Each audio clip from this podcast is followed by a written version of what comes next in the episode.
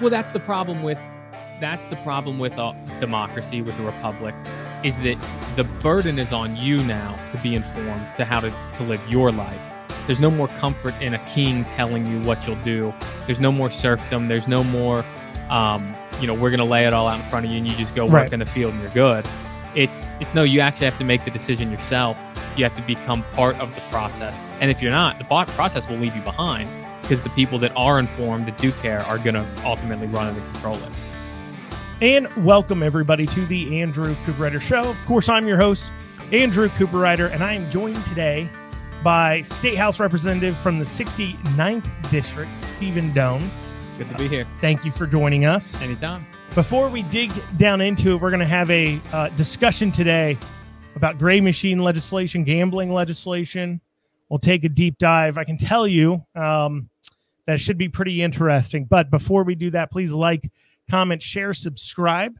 Um, get it out there. You know, obviously, we do the show every day, and it's important to stay informed on what's going on. So often, people are listening to great shows like uh, a lot of the Daily Wires content and and Dan Bongino and all these national shows. But at the end of the day, you really can't make a difference on this issue. Um, you know, I know for an example for you, but there's 2,000 people that voted in your election. About uh, in Your primary, primary? about 2,500, right? 2,500 people voted in your primary. And how many votes did you get? Uh, 1369. Not that I memorized the number. So just south of 1,370. Yep. 1,370 people, just shy, one shy of that, is what led to this man sitting next to me to be elected. You know, when it comes to Congress, you've got tens of thousands of people that vote. Sure. And when it comes to the laws that we see coming down, a lot more of your life is being touched by your state and local governments than you realize. Um, the federal governments really aren't doing as much as you think they are on, on a lot of things. Now, obviously, they're doing too much now, but anyways, that's a different topic. So the point is, is it's important to stay informed. And the number one way you can do that easily, not just by watching the show, but also sharing this stuff out and telling your friends and family about it. With that being stated, let's dig into it now. well, let me jump in because you said uh, so. I won Hmm. Yeah. my race by 190 votes. Yeah. That's literally two people out knocking doors one weekend for me. You can- you- 190 votes. 190 votes. You can swing that. That's two people. Yeah. So, so while my primary opponent was out at Churchill Downs uh, going to the Derby, I was out grinding, knocking doors, and that one day may have may have made all the difference in the election. Absolutely. And and that does really speak to as well. You know, it's funny. So you, you take a look at like the races I've ran in, and both races I've ran in have had, for some reason, historic amounts of spending Yeah. in them. Yeah. Uh, both times, uh, they really knocked it out of the park on spending against me. Um, I don't think anybody else has more records of money spent against them, like being broken on the other side. You have a national congressional. you know, Uh, yeah, yeah. I mean, the the size of some of these, I, I think when the treasurer's race, he spent what three, four, five hundred k. Yeah. I mean, that's the amount you would spend in congressional primary all day long. Um, but but the point is is that you know in these bigger races, it's you're you're dealing with a lot of people. But when you come into these house races, you come in. Sometimes state senate races, I think it really depends on their geographical makeup too, as well. But you know, people talk about money controlling politics, but really once you get your message Right. when, when it's just about getting your message to enough people Right. and when you've got three four five thousand people at the most that you're worried about getting your message to Yep. you can just get that through pounding the pavement and hitting doors My favorite day in the election was when my friend from Ohio texted me and he said, "Hey, I just saw an attack ad against you on the Reds game," and I thought, "Man, that's great. They are wasting money left and right. If you're so advertising on the Reds game in Ohio, a different state, nobody can vote for me. Perfect. That's what I need. awesome awesome great now um you took out a a person that was quite loved obviously by the establishment republicans in the state in the primary process Mhm. um somebody who uh, a lot of people were talking about was a real champion for things like legalized gambling and everything else uh, and it's real interesting. In fact, I remember one of my least favorite pundits that pretends to be a Republican.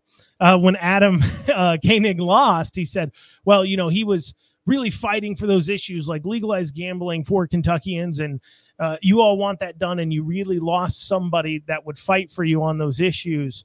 Um, but it's interesting to see how that's played out with you kind of taking over his spot. And obviously, we're going to be talking about gambling and let's first just start with your personal views on what gambling is. And I think I always, before you start, like to frame this in that while we're having the conversation about gambling, it is legal right now for me and you to enter to a, a card game and gamble. Sure. It is illegal for a business to make money off the process. Right. So I always think that's important for people to kind of frame in as we have the discussion.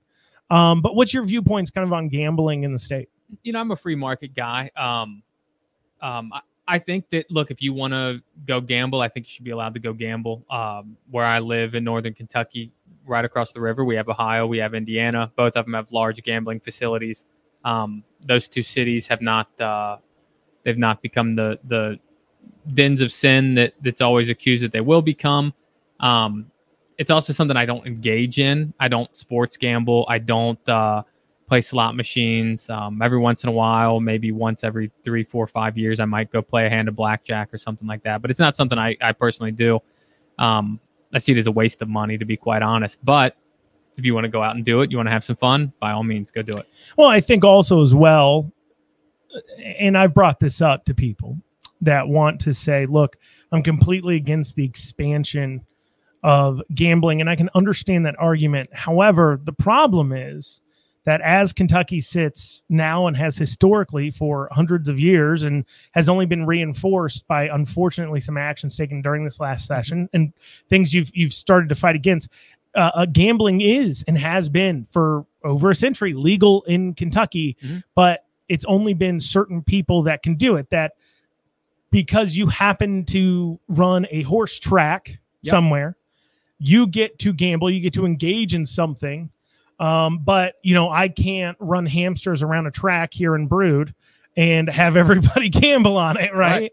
Right, right. Um, there's there is restrictions there, and I always ask people, you know, if if a bill came down to completely ban all gambling, and there would be no more horse tracks or anything else, and a bill came down to allow all gambling, no restrictions by the Mhm. government, um, that would be an honest conversation Sure.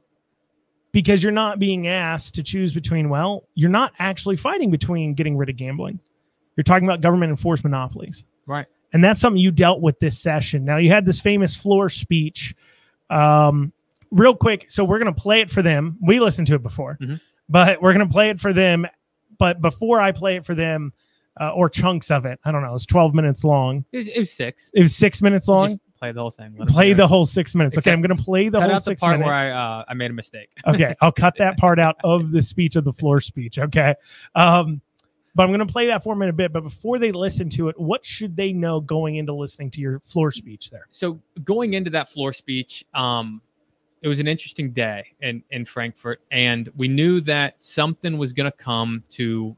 They were going to try to run the band bill. Um, we didn't know when. We had there'd been talk that we were going to uh, break out, and sometimes what we'll do. run the they were going to try to run the band So, bill so, yeah, so- was framing they and ban what Okay, yeah, yeah. So so House leadership was going to try and, and push through the ban bill to ban the, the skill games legislation. Um, or lot- gray machine or the gray machines, whatever you want to call them. Um, and a lot of times before a controver- controversial bill is is done, we'll break. We'll go into a, the room, the Supreme Court room, and we'll caucus. And so we'll sit and discuss it. Well, we didn't do that. And um, I, had, I had been preparing to stand up, to say something, win or lose. I'm going to at least say my piece and and speak honestly to the voters and to the people of the state.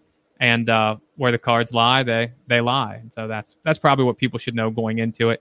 It was a, a hotly lobbied issue on both sides. The number one uh, most lobbied issue in the state legislature, and and so there was money on both sides. There was a lot of animosity in. So who were the w- before? So we have two sides Mhm. of this you're talking about. People that want it. Well, really, I would say in the gray machines there were three sides because you had the people who own the gray machines, you had the business owners Mhm. and Pace-O-Matic and the Mhm. the manufacturers, distributors, the distributors. You had the horse tracks Mhm. who their interest was nothing to do with any kind of of um what's the word I'm looking for? Uh eth- ethics, morals. There's no moral objection they had to gambling. They Sure. could claim that if they want to, but really they just were saying, look, we have these their financial interest in it was they had the HHR slot machines, and their belief was it was taking away from people coming to those slot machines. Well, they created a moral interest. And, Yeah. Right. But we can talk about that later. Yeah, and then there was a third group that maybe members of were had a moral interest where they're just saying, "Look, Mhm. I'm just straight up against gambling completely. Any expansion of it, I'm against." Mhm. And of course, we did see the horse lobby taking advantage of these same people, the same people they argued against for HHR legislation. Sure. Um, so those were the three groups going into it, hotly contested.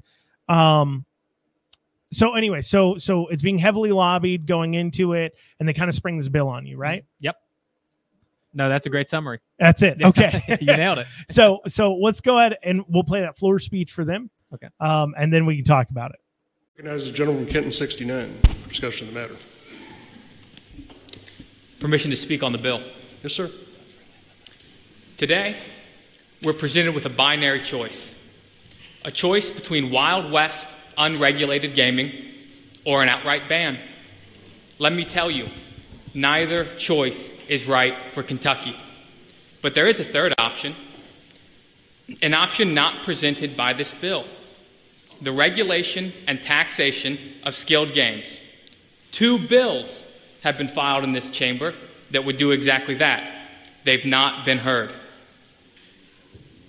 In our tough economy, many Kentucky small businesses have found a way to offer entertainment to their patrons while creating a much needed revenue stream through legal skilled games. When COVID 19 decimated our restaurants and bars, many people lost not only their jobs, but their livelihoods.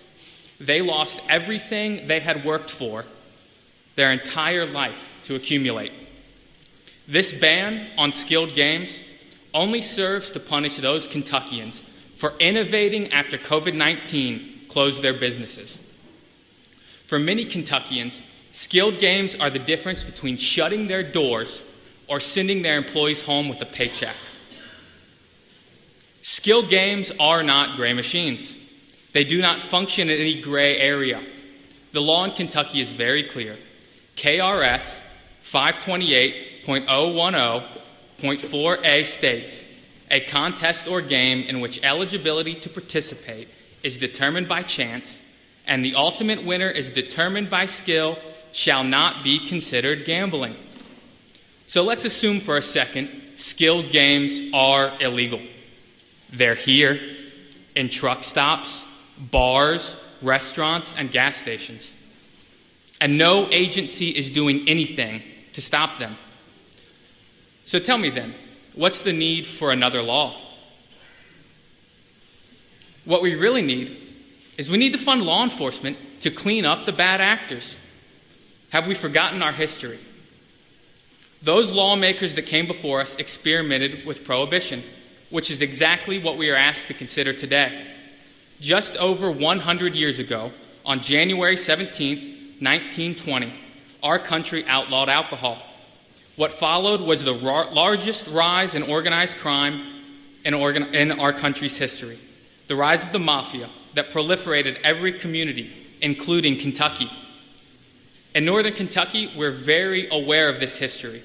Before Las Vegas was Sin City, Newport was Sin City. Newport was a hotbed of illegal gambling, bootlegging, and crime. Why did it stop? Why is Newport safe today? The legalization and regulation of alcohol and gambling. Instead of bootleggers, we have New Riff Distillery. Today, the mafia doesn't hire hitmen, they hire tax accountants. The criminals have become productive members of society. An outright ban of skilled games will only increase predatory gaming in our communities.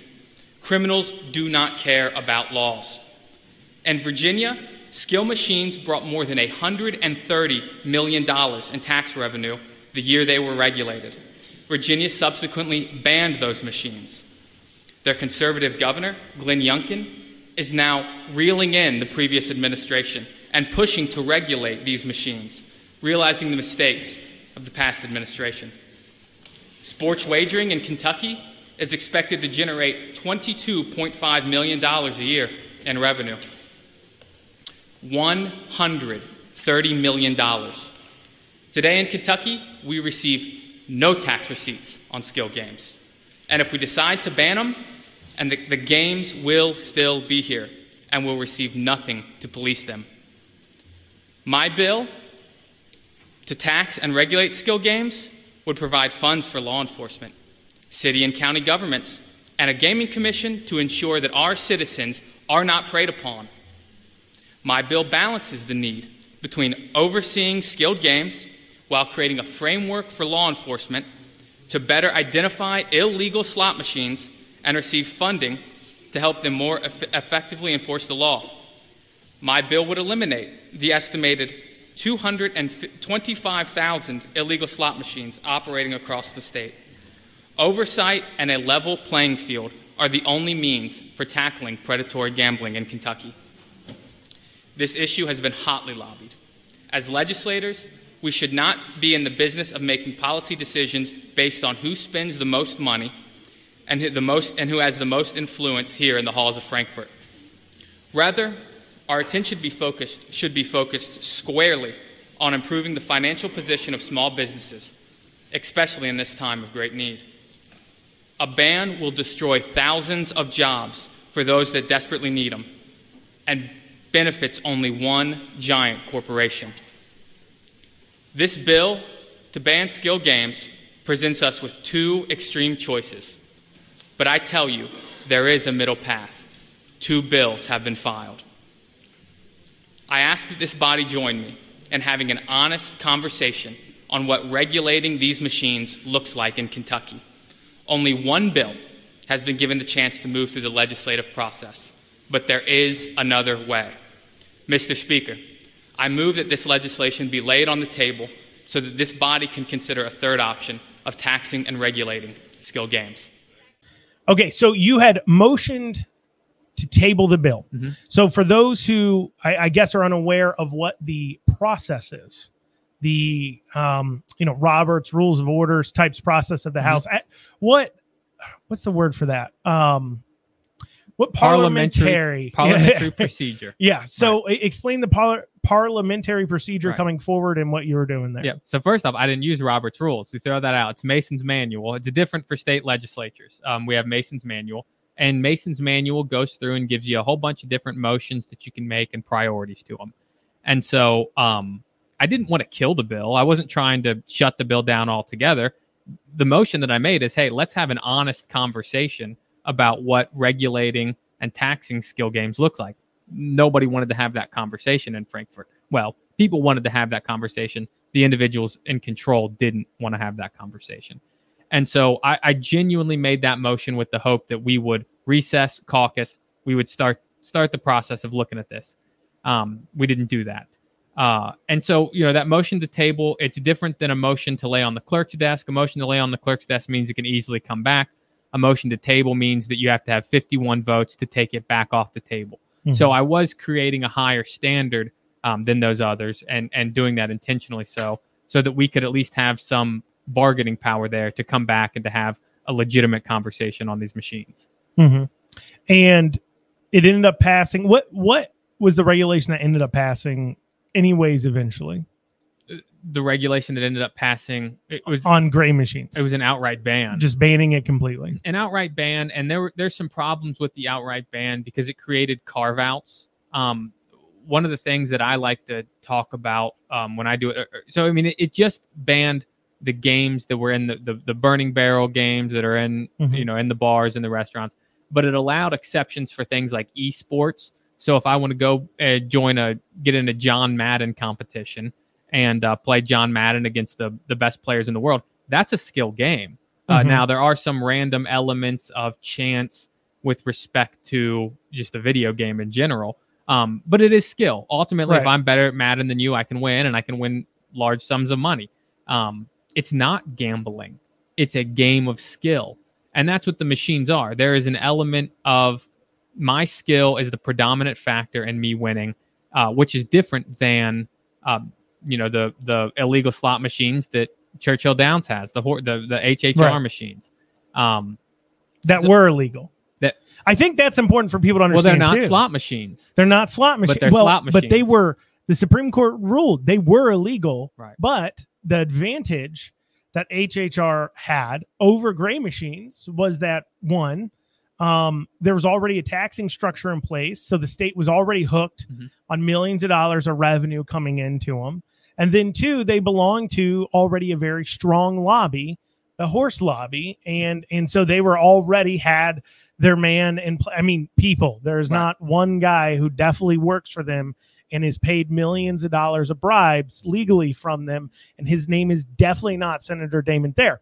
But that to the side, what's which is ignore the fact they legally bribe our legislators and it's right there in front of you. But putting that to the side, um, that's one thing gray machines didn't have in front of them. They didn't have the ability um, to, they didn't have that current sh- taxing structure.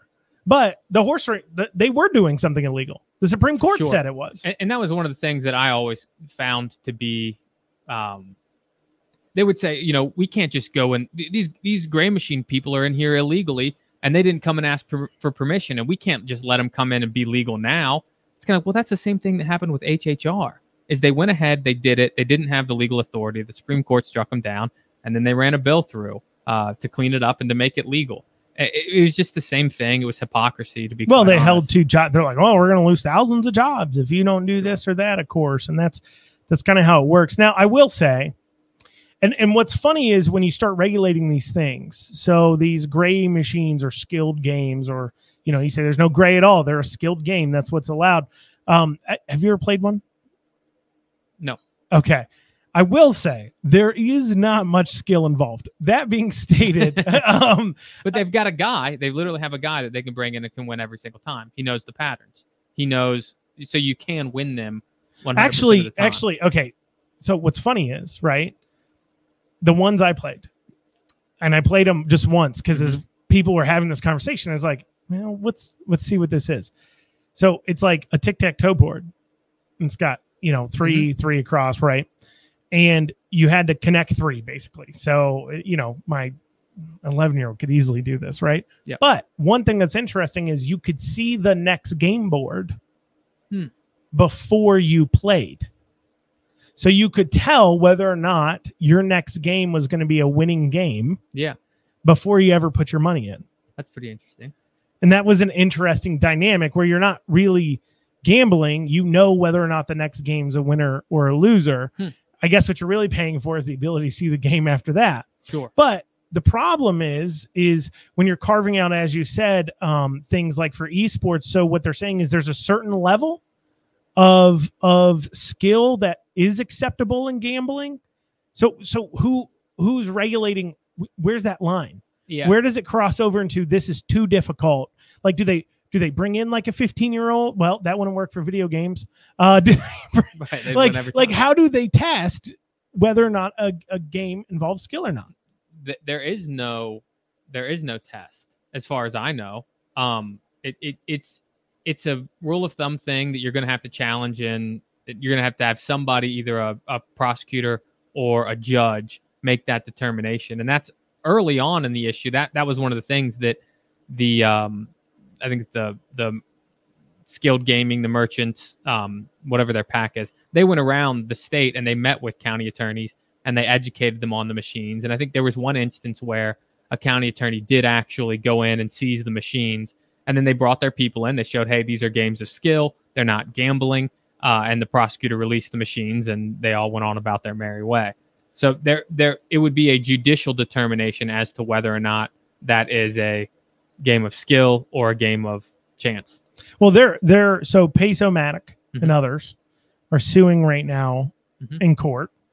Um, do you know anything about that case? Uh, all that I know is that the case is. I mean, I've I've read the pleadings, but there's been. You're no also action. a lawyer. I'm People a, should know that. I'm a lawyer. Yeah, Yeah. so I I read the pleadings a lot. Um, there's no action at this time as to whether or not the games uh, or whether or not the legislation that was passed is constitutional. There is a preliminary hurdle that they have to get over. Another bill that we passed um, allows for uh, a case to be transferred from one jurisdiction to the other upon motion of a party. yeah, and so- two years ago or so. No, we, we passed it this session. It was a Senate bill. I, I'm blanking on the number. Um, oh, it, might was have been. passed two years ago, and then it was challenged. I believe. well, we we just passed this one this session, and so they are uh, they're litigating that issue first. There's been a, a motion to move it out of Franklin Circuit, and so they're they have to fight that preliminary issue. I think that's been granted. Um, cert is what I'll call it Yeah. as a lawyer, but that means it's going up to the Supreme Court to be decided. And then they have to figure that issue out first, and then they'll look at the skill games legislation. So it's Mhm. got a long runway. it's uh it's it's definitely interesting i person i know as a gas station that Mhm. put these machines in and i mean he was saying hey we're earning as much as $10000 a month Sure.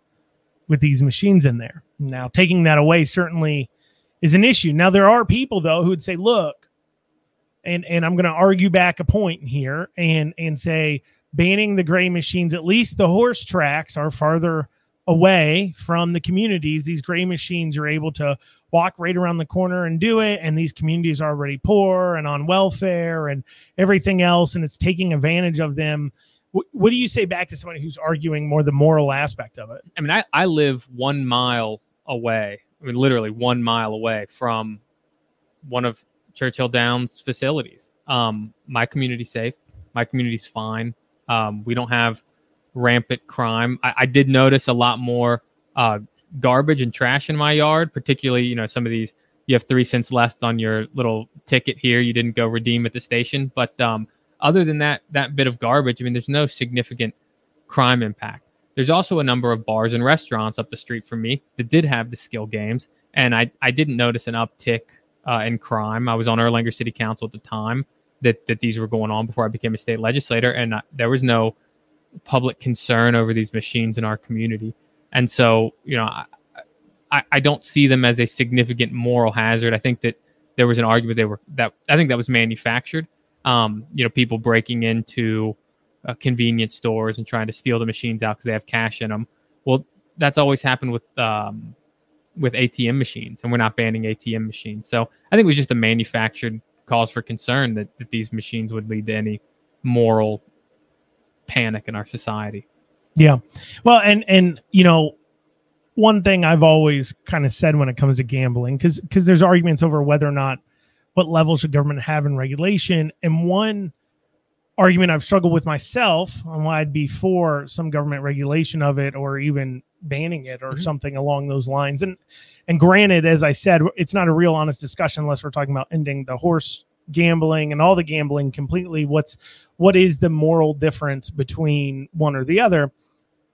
So if we're just talking about creating government monopolies, that's of some concern. But is that you know these individuals, if if you made the decisions and it was just on you, um, then yeah, go for it. I have no reason to intercede in your life. Mhm. But when we have such a large welfare state Sure. where you and I do have to pay for these people and and you look at something like skilled games or you look at something like even the HHR machines the slot machines those are not um I mean just just the stats say these are people who are generally on some sort of government assistance or a large percentage of them are enough that it's worth having discussion of does that mean that it opens us up to have some say so in how they spend their money because they're spending our money I don't know. I don't know enough about that um, in terms of looking at numbers. So beyond being a lawyer, I have a background in economics, but no, I, I, I don't I don't know enough um, in terms of what percent of people on Was that never brought up in the argument? Nobody No. brought forward any kind of stats No. on percentage of use of people on government No. assistance. No, because that was never the argument. The argument was does Oh, so I'm arguing like a person who honestly believes there's maybe Yeah. a reason for me to get Yeah. involved in that decision you're process. approaching this from like a, a rational how do we craft the best policy argument Yeah. when in reality the battle was who has the most power um who who can force a body of 100 people or at least 51 or ultimately i think it was 60 to just bend to their will. I mean that's what the battle was. That's why it was the most hotly lobbied issue. Mhm. it was how can we bend these people that really are probably pretty agnostic to the issue? I mean the other legislators didn't want to vote on that bill. There were legislators that voted with me to table my legislation and then later gladly voted to ban the machines uh, on their own free will no arm twisting because th- they thought that was the right thing but they didn't want to engage in the debate because they just saw it as okay, this is Churchill Downs asking for more from us, and and they didn't didn't have any interest whatsoever in the topic. Well, you also have, I mean, as we've stated, you have a group that, I mean, is willing to spend millions. I, I, I think this goes into the overall when people talk about money running politics Mhm. it's not as much that money runs politics. I mean let's call spade a spade. It's that the average voter is very uninformed.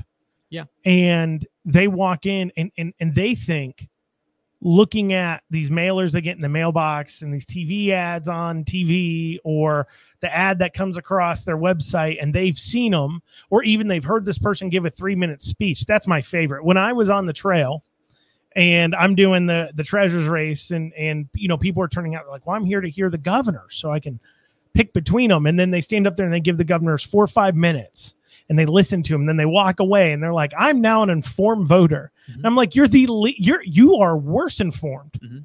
than everybody else because you sat through four minutes of each person's perfectly crafted whatever, and a culture that exists in our parties that if you talk negative at all, if you Mhm. even point out something that your other person has done, um, you are now talking negative and and and you know you have that culture to a degree, but um, and you have people walking away saying, "Well, I'm well informed."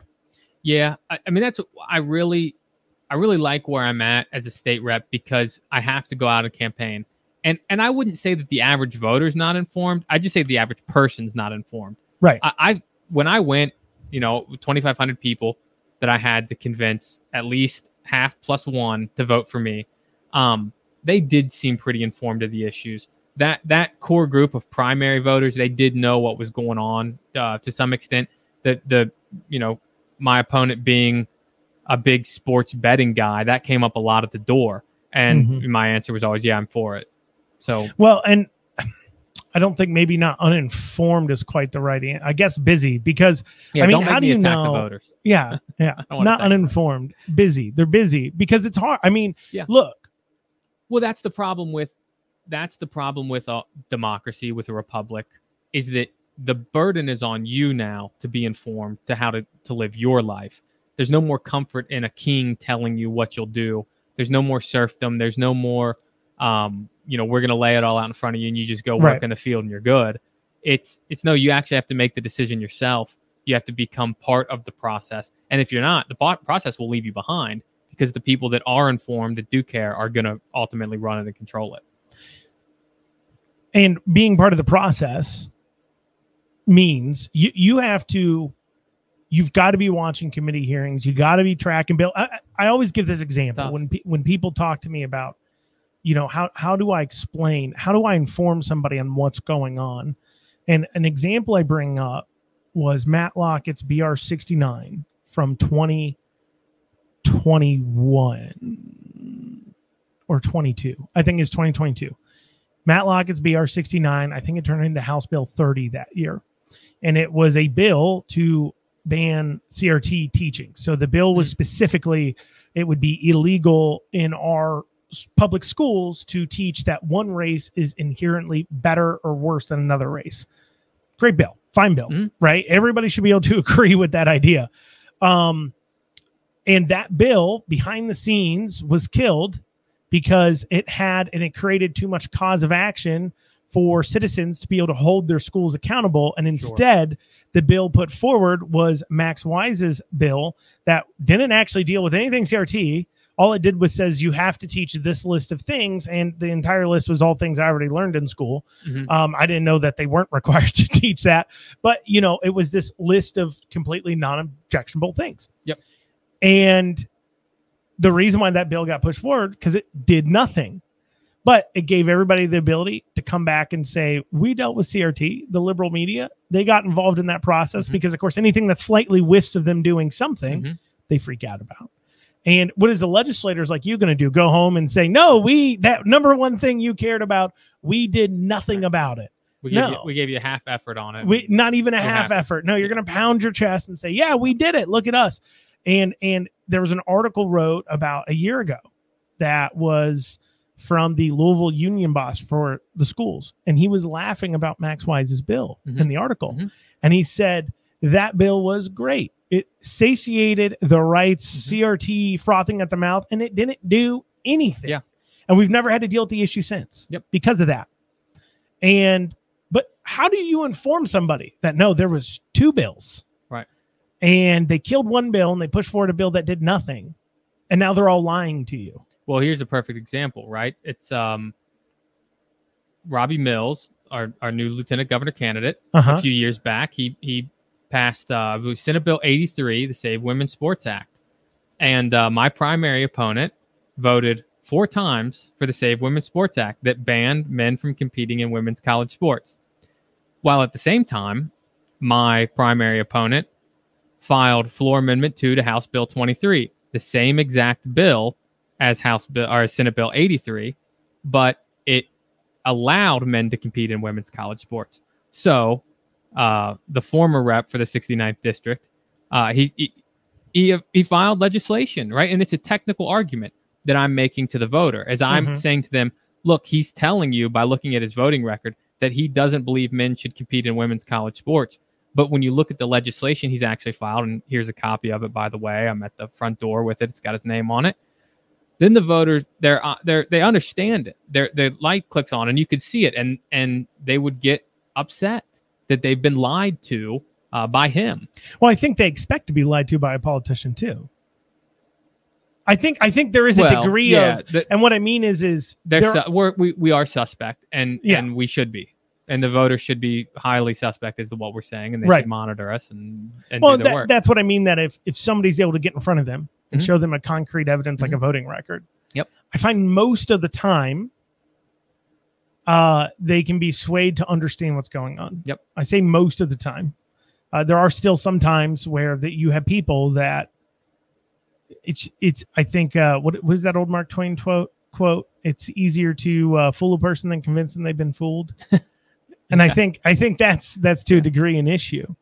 Um, so how do you how do you see that shifting on a mass scale? I mean, we we're coming into possibly an era of Kentucky politics where Republicans are in all facets of power, Mhm. and it's really going to come down to uh, for for some time having discussions about these Republican legislators and how they're voting and why it is that this is a half measure. I mean, Senate Bill 150, which everybody parades right now. Mhm. I mean, do you want to explain to listeners what actually happened to make that bill happen and how leadership didn't want that bill to happen? Sure. So Senate Bill 150, I, I remember sitting down with some educators and going over the, at the time there was um, there were three competing bills, two out of the House, one out of the Senate, and and they said, you know, uh, and I can't remember the numbers, but the two House bills, they were like, hey, look, these are too far for us. We we we don't want those in our school. We, we're gonna have a lot of trouble implementing those. And then I said, well, what do you think about Senate Bill 150? And they go, well, we don't like it, but we're already doing it all. And I kind of thought, well, so then what's the rub on it? They're like, well, uh, we can live with it. It's and I thought, well, this bill does nothing then, and I hadn't read it yet, and I kind of thought, well, okay, so then now let me figure out what the differences are. So we ultimately um, Wasn't that another Max Wise education bill? Senate Bill 150 was yeah Max Wise education bill, and uh, Okay. and so and, and it was a good bill. Yeah. I mean, and, and let me cl- clarify that my statement was the educators I was talking to, they're already doing it right. They were already Yeah. making sure that, that they weren't that we weren't teaching silly stuff in schools and that we were already addressing issues with with trans kids and making sure that there was communication between the parents and doing Sure. a great job in the schools.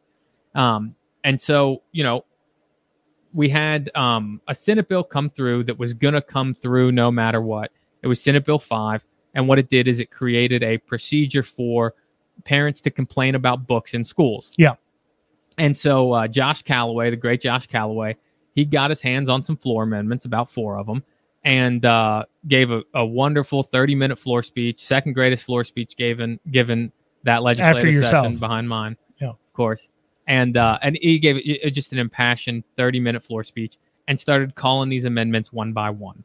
Um, and you know he, he put people on the record for things like do you want to ban drag shows do you want to um, allow men uh, or young boys to to use the same bathroom as your daughter uh, all all these issues he, brought them up one by one and each one of them subsequently failed um, the very next day I, I think House leadership realized the mistake that they had made and and not putting forward a solid bill out of the House.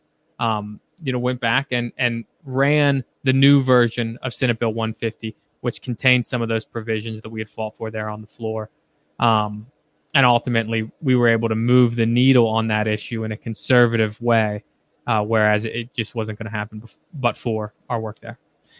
But the speculation is, is that Josh, Mhm.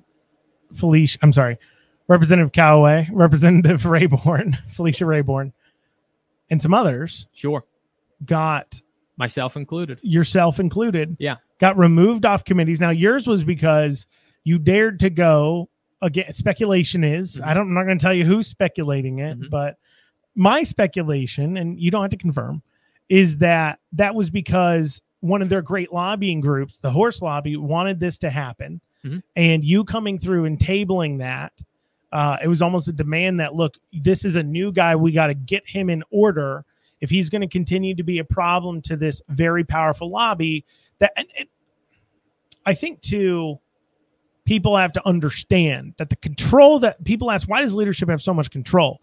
And it's because they control the um, HRCC Mhm. C C three C's House Republican Caucus Campaign Committee. Campaign Yep caucus committee. yeah, yeah. HRCCC and the SRCCC Mhm. in the Senate. And, you know, these are funds that they can spend unlimited amounts that they want to uh, in races in the House. Mhm. And, you know, it's much the same way people ask, why does Mitch McConnell have so much control over politics? It's because he is controlling flow of the Mhm. donors. And leadership maintains its control because it controls the flow of the donors down to these other reps. And in order to maintain that control, you have to do what the donors ask you to do Right. in order to keep that money flowing because that's what keeps your control going. I think that's important for people to understand. And that's why I believe you standing up and saying, um, you know, you uh, tabling that bill that they wanted passed. They said, look, we got to show that we will, there are repercussions. We got to show our donors that are giving us the money to k- maintain control that there are repercussions for actions. Right. Except I beat all their donors. Of course. I mean, they spent three hundred and fifty thousand dollars between you know the the individual candidate and through PACs and lobbyists, and we raised fifty thousand. And and yeah, we do listen to our donors. I listen to my donors that donated uh, and and helped me raise that sum of money to replace somebody that just wasn't getting the job done for the people. Um, and so yeah, clearly, you know, I I tabled um, House Bill 594. It was the very last bill filed in the legislative session. I wonder why. And uh, you know, the moment I did it, I, I honestly became a rock star. I started just getting random campaign contributions from people as a result of it, um, because they loved that somebody would go down there and fight and actually go up against um, the big corporate powers that that run everything. Um, and so, what you were alluding to on uh, the Senate Bill Five is there was a motion made by Representative Rabourn to challenge the rule of the Speaker. So Josh Calloway, Representative Calloway, had um, uh, he called for a floor amendment, and and we asked to suspend the rules in order to vote on it.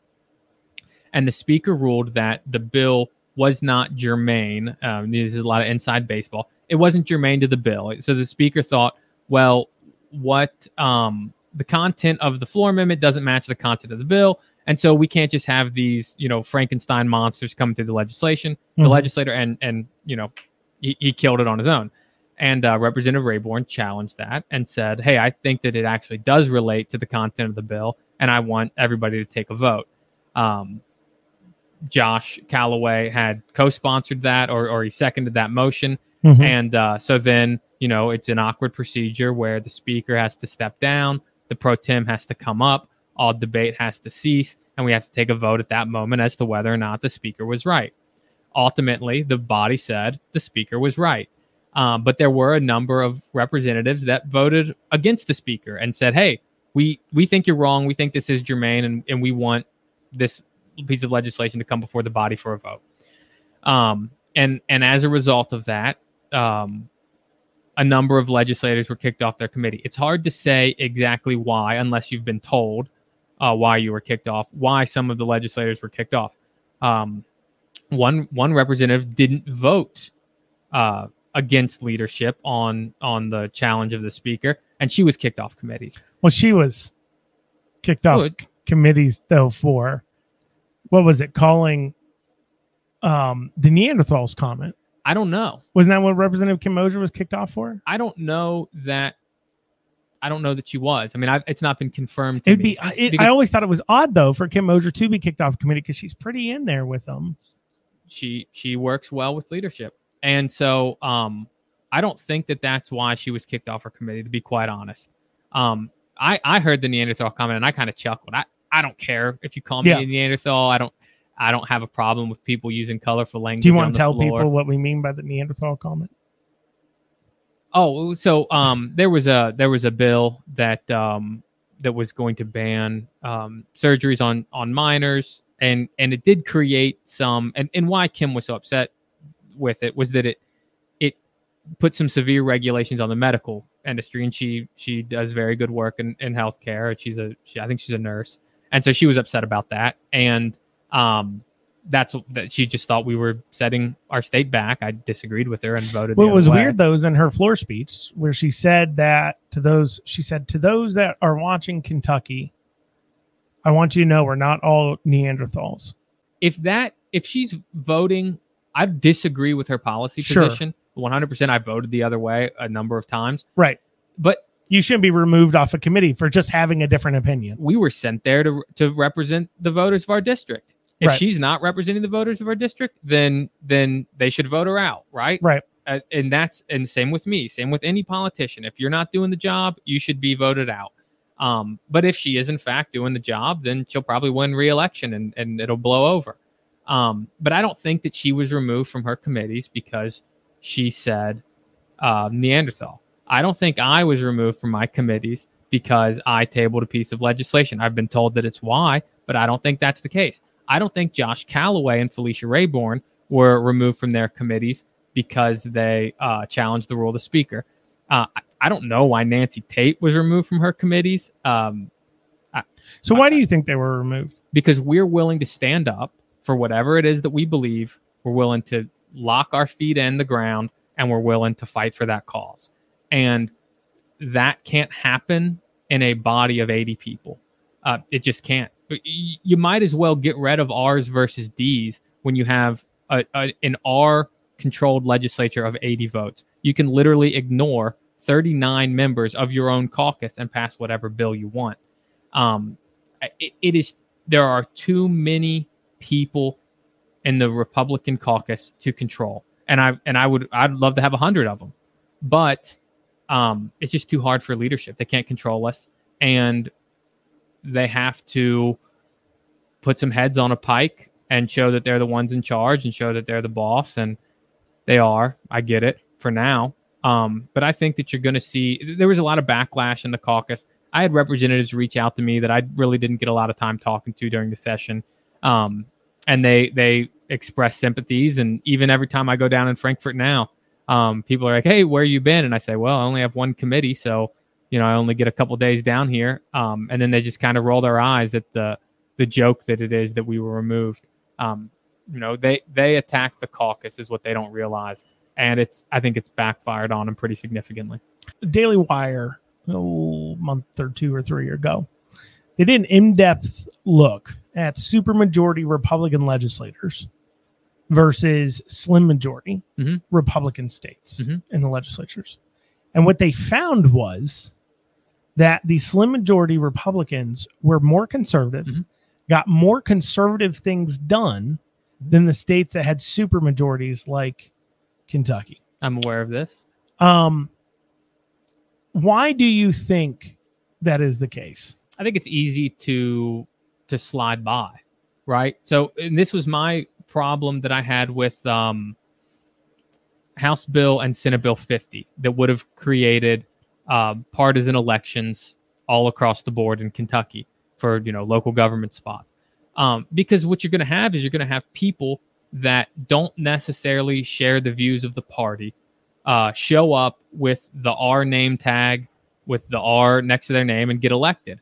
Um, heck, I saw it on on Erlanger City Council all the time. I mean, there were some people on there that that definitely had some Democrat leanings, but you know, promoted themselves as the greatest Republicans. I see it in Frankfort all the time. Sure. Um, and and that's probably what it is. It's that you can now ignore large portions of the actual conservatives and you can fight against yourselves and you can move yourselves away from that that conservative standpoint whereas when it's a slim majority you've got to go back and you've got to face the voters to get back into your seat. And if you don't do the things that you promised then you're done. If there's a thought process amongst you know the republicans that have been there for a long time Hmm. and you know they've seen the democrats go very far in one direction and they believe that that led to their demise. And so not realizing that going back in the other direction then Mhm. even to the extreme but where everybody wanted you to be at wouldn't be that bad but it's almost like this and we hear mitch mcconnell say it all this time this well the republicans are the adults in the room Mhm. or when uh andy beshear was the the option was being faced for andy beshear to be impeached by the house one of the things that uh senator thayer said at a meeting i was at was that under no circumstance will they be impeaching beshear before they've even heard any evidence See, Mhm. that's what he said he said we're not impeaching beshear and people asked why. And he said, well, that'd make us no better than the Democrats. That was his first reasoning. Mhm. Not, he didn't do anything impeachable or anything like that, just because he said that's what Democrats do. That's not what Republicans do. sure I concern, I have concern that this adults in the room idea mindset stops us from doing important things while we have the power and not recognizing it is inevitable. At one point, Democrats had 80 seats in the Mhm. House. It is inevitable that the pendulum swings back the other way. Mhm. Um, what do you hope to get accomplished as state house rep? What do you what do you hope to get accomplished? Uh, you know, big things you hope to get done over the next few years. that's always a question that that, that people ask me and i don't have a signature issue. Uh, I'm, i really don't. And and it's because i'm not i'm not there for a reason. I'm there because i don't want anybody else who's worse than me to have the seat. Uh, I, I really didn't want to be a state rep. It's pretty actually it's pretty it, it stinks. Um, you know i had a six month old at the time that i first filed and uh, you know I, I lost out on the campaign trail. I lost a lot of time with him that I'll never get back. Um, I, I literally did it because the guy that was in there was a jerk, and he lost sight of the people, and he didn't care about them. And so I I went and I said, all right, someone's got to step up, somebody's got to take this seat, and I've got the credentials to do it, so I'll do it. Um, and and that's my mindset going into it is I just want to make sure that the laws that come out, the laws that I argue in the courtroom, that I fight against or fight for in the courtroom, um, that I that I enforce in some respects. I want to make sure they're good laws. They're written well. Uh, that there's not these unintended loopholes or consequences that come out of it. And so that's really my signature thing is just to to watch and to monitor and make sure that what we're doing is consistent, is constitutional, and is good legislation for the people. What is uh what do you think the greatest threat that citizens should be watching out for from this current legislature is? Um, that's a good question. Uh, it- the continued erosion of um of independent, like freedom of independent thought, um, and and the and ceding power to corporate interest. I think that's really it. That's the that's probably the most insidious thing, and it's why I fought so hard against the the ban bill Mhm. because I saw it as one corporate entity with all the power and the money coming in and telling mom and pop what they can and can't do with their business. Yeah. And I had a problem with that, a big problem with that, and I and I still do. Uh, and so that that's really the big thing.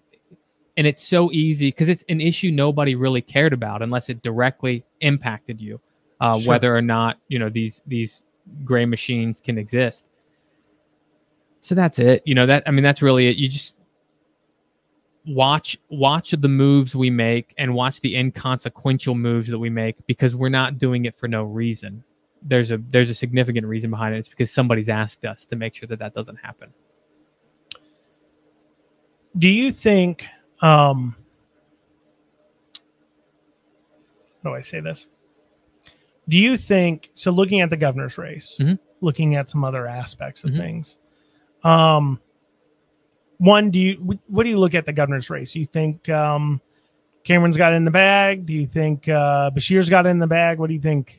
I think it all comes down to Northern Kentucky and it comes to voter turnout. My district, particularly, you know, I grew up in Erlanger and Elsmere. Um, I worked for Matt Bevin. Um, but let me preface this by saying I run and I run a lot, and I run a lot in my district. So I know what's going on on the streets just about every single day. Right. Um, and in 2019, I was running, and man, I saw four. Sorry, I saw 20 Andy Beshear signs for every one Matt Bevin sign one day, and I knew instantly Matt Bevin had lost Erlanger. Um, no chance that he was going to win it. No chance he was going to win Elsmere. It was game over. The election was a wrap. And I'm in a and I'm in a 60% Republican district. So if Andy's going to win that big over over a conservative like Matt Bevin, you know, it's game over. And sure enough, you know, he lost by 5,000 votes, and those 5,000 votes came out of Northern Kentucky. They they the Republicans went Democrat. Um, in my district, one precinct went for Matt Bevin. Uh, the other Erlanger and Elsmere precincts all went for Andy Beshear.